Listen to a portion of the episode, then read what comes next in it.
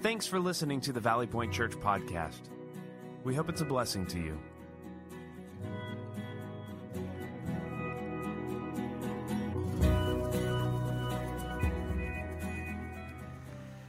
Two questions have been presented for us to contemplate as we approach celebrating Christmas.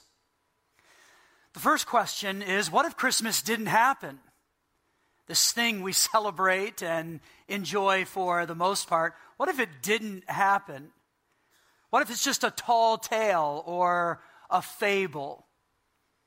And maybe as you're here, this is what you're considering. Did Christmas really happen? Or did it happen the way that Christians present? If that's how you feel, I'm glad that you're here. Welcome to Valley Point Church. What if Christmas didn't happen? The second question is what do you hear this Christmas? Deep down on the inside, where you have conversations with yourself, what do you hear? And is God potentially whispering something into your heart? So, what if Christmas didn't happen?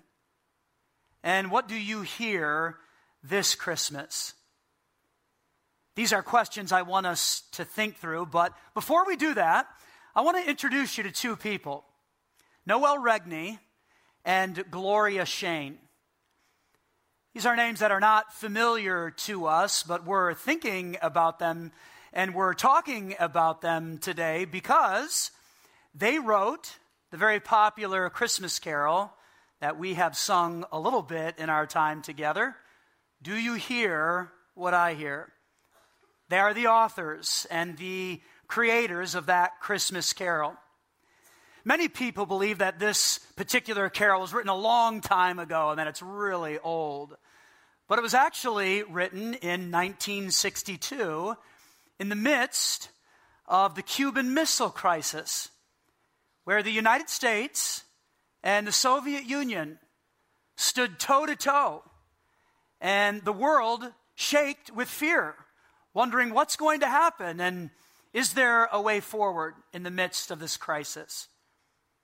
A song was birthed out of that turmoil and out of that tension that speaks of goodness and light and hope and peace and goodwill. So, Noel Regney, here's what we need to know about him. He was destined for a brilliant musical career. When World War II occurred, and the Germans overwhelmed France, where he was born and lived and trained and worked producing and writing music.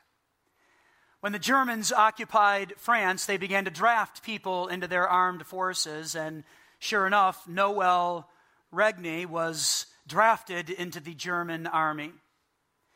But he hated the Nazis and everything they stood for and what they represented, and so he deserted the German army and went underground. And there he remained for the rest of the war. When the war concluded, he came out of hiding and began to produce and write music once again. Things changed for him a bit in 1952 when he had the opportunity to move to America, and that's exactly what he did. He moved to Manhattan, and there he resumed his musical career and began writing and producing for TV and for radio. It wasn't long after moving to America that he met Gloria Shayne. Gloria was a gifted musician in her own unique way. She was a pianist, and they met the romance began and they quickly got married and literally began making music together. That's what they did. They wrote and they produced some amazing songs, including their most popular work, Do You Hear What I Hear? Again, all of this out of turmoil. So, fast forward now to October 1962 the world finds themselves in turmoil as the United States and the Soviet Union are in the midst of the Cuban Missile Crisis, which was centered on missiles that Russia put in Cuba pointed at the United States. America threatened a military action if the missiles were not removed. And so here were these two nuclear superpowers two military powers standing face to face with threats and accusations. That November, Noel Regney was walking the streets of New York City and he made some observations. He noticed that no one was smiling, no one was laughing, there was no joy, there was no hope. All of that was absent. People were frightened, thinking, Is this the end of the world? Is this the end? Does it all come to two nuclear superpowers who can't find a solution? And fear was everywhere. And Noel Regney noticed all of this. Christmas, which is supposed to be a time of goodwill and peace, was quickly approaching. And in the middle of all of that, a producer came to Noel and said, We would like for you to write a Christmas song. The story goes that Noel left that meeting and walked out into the streets of New York City once again, and there he spotted two women who were walking with their infants. They were pushing them in strollers. And he peered in on these infants these babies in the strollers and immediately noted that they were completely unaware of all of the fear surrounding them, just unaware of how people were feeling and how scary that particular time was for the United States, for the Soviet Union, and really for the world. And as he looked at them, he saw peace and joy and contentment. He thought of them as precious little lambs. Hence, the line of the song, the opening line, said, The night wind to the little lamb. Noel Regney raced home and he wrote out the rest of the lyrics to the song, and then he sat down with Gloria, his wife, and together in 1962, in the midst of a threat of a nuclear war that would have destroyed the world, they wrote a song that speaks of a child an infant who brings goodness and light. And while the Cuban Missile Crisis technically ended in October with a resolution, there was still a tremendous amount of fear and tension into November and December as people realized, wow, that was close. That was close. And out of all of that, a beautiful song that speaks of this infant, Jesus, who came to bring goodness and light. Goodness and light. On that Christmas, 1962, I believe people were hearing quite a bit. What about this Christmas, though? for you as you sit here and as you prepare to celebrate in hours, as you think about everything that is coming, what do you hear deep down on the inside where you have these conversations with yourself? What do you hear? Do you hear loss, sickness, fear, anger, hatred, division? Or do you hear about Jesus? Who came to give his life for all. And you have to personalize that. Do you hear about Jesus who came to give his life for you? What do you hear this Christmas? Back to the other question what if Christmas didn't really happen? What if it's a fable or just a tall tale, something that's grown over the years into what we know it to be today. Well, it's interesting because the Apostle John, who was an eyewitness to the life of Jesus, has something very interesting to say about this in 1 John, one of the books that he wrote. Here's what he says, and I want to read this to you because I think it helps answer the question about this being a fable. So here's the words of the Apostle John. He says, We proclaim to you the one who existed from the beginning, whom we have heard and seen. That's quite a statement. So we're talking to you, we're proclaiming to you the one that we heard. We saw him, And that's what he goes on to say. We saw him with our own eyes and we touched him with our own hands. He is the word of life. This one who is life itself was revealed to us and we have seen him. And now we testify and proclaim to you that he is the one who is eternal life. He was with the Father and then he was revealed to us. That's Advent. That's the arrival of Jesus, the birth of the Christ child. He is the one who was revealed to us. Verse 3, John says, So here's what we do we proclaim to you what we ourselves have actually seen and heard, so that you may have fellowship with us. And here's the deal our fellowship is with the Father and with his Son, Jesus Christ. We are writing these things so that you may fully share our joy. Here's what I believe the Apostle John was communicating Jesus, this infant, the Christ child who came, I, I saw him. I saw him. And I, I heard him. I heard what he said and I heard what he taught, and I've recorded that for people to read for a long time. I saw him and I heard him, and I even I touched him. The one who is salvation, who brings eternal life. I saw him, I heard him, and I touched him, and I proclaim him to you. He is the one. I believe the Apostle John would also communicate this that God Himself, the one who is over all and above all, the creator and the inventor, God wrote Himself into our messy story by giving us Jesus so that we could have a forever friendship with God. Wow. That's what God did. He wrote Himself. He realized our mess. And so he wrote himself into our messy world and our messy story by giving us Jesus so we could personally know him. Well, what does that even mean? What does it mean to know God personally or to have a friendship with Him?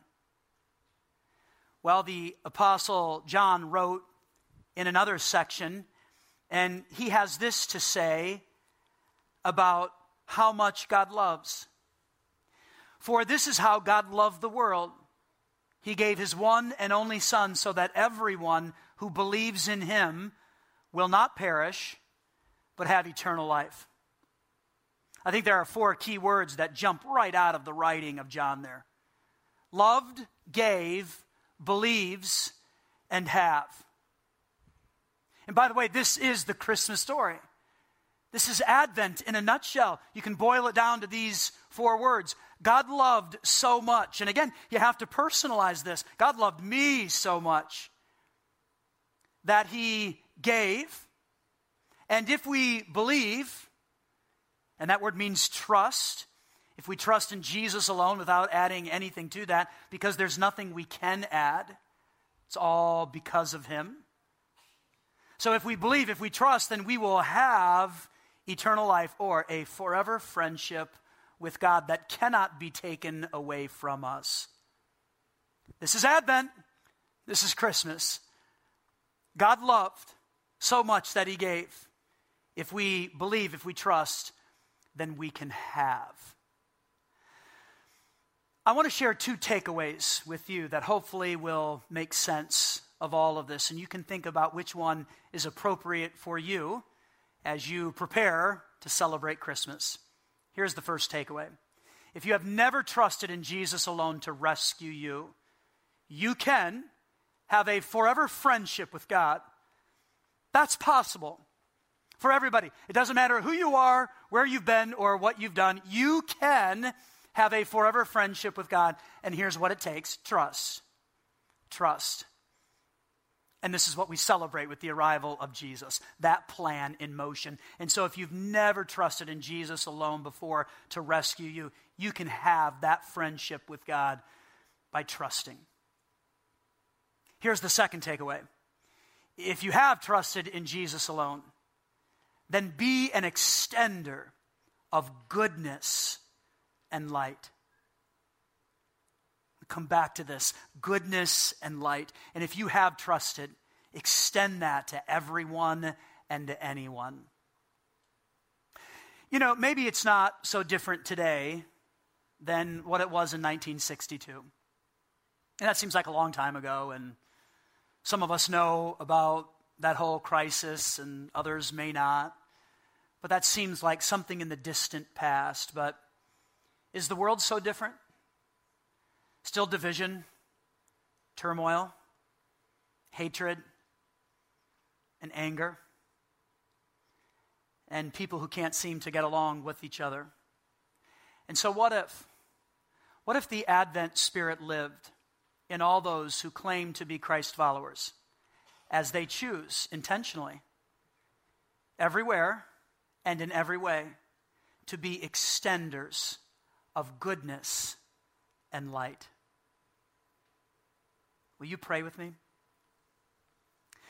Father, I thank you for some time on this Christmas Eve, on the eve of the birth of your Son, and we celebrate this and we're excited about it.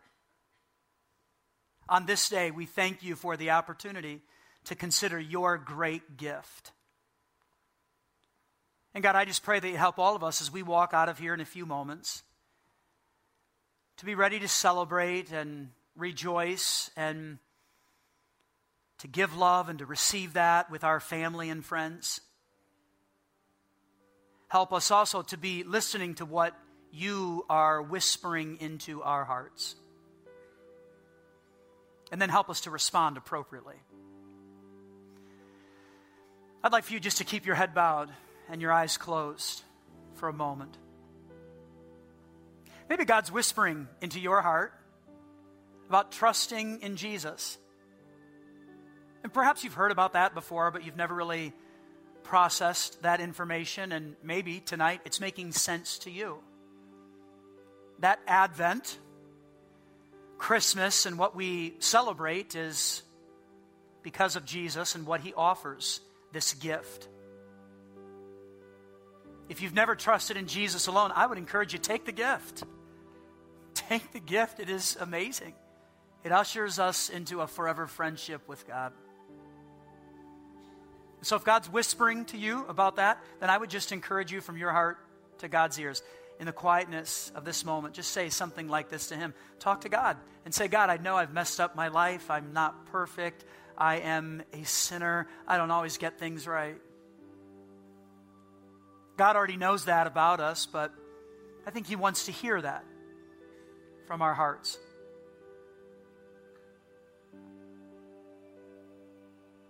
And then thank God for rescuing you. Advent for you. It's for you.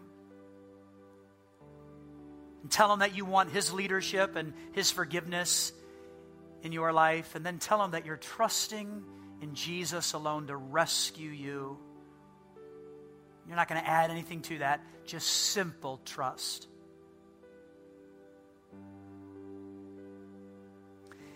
If that's something you've offered up to God for the first time, I believe this will be your greatest Christmas because you have that forever friendship with God. And what a joyful few days it'll be for you. Maybe that's a choice and a faith step you've already taken. That's great. Then would you just have a, a quick conversation with God before you exit where you intentionally will say to God, I will be an extender of goodness and light. And maybe that'll be tested as soon as you walk out of here with someone you see or some type of encounter. Or maybe you know what's coming into a new year and you just need to have this conversation with God right now about, I will do my very best with the strength that God gives to carry the Advent spirit past Christmas and be an extender in every situation. When I want to do it, and even when I don't want to do it, I will be an extender of goodness and light.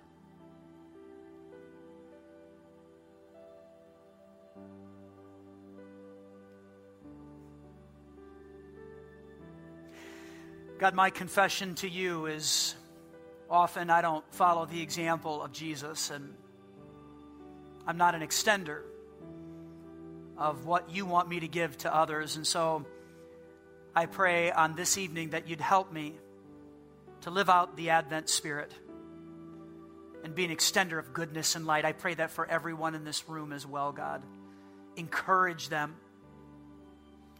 with all of the ups and downs of life and everything in between to just continue to extend goodness and light. God, I pray for those who have responded to you and have trusted in you alone. Encourage them, help them to share that with somebody. And God, I pray that you'd give them the greatest Christmas.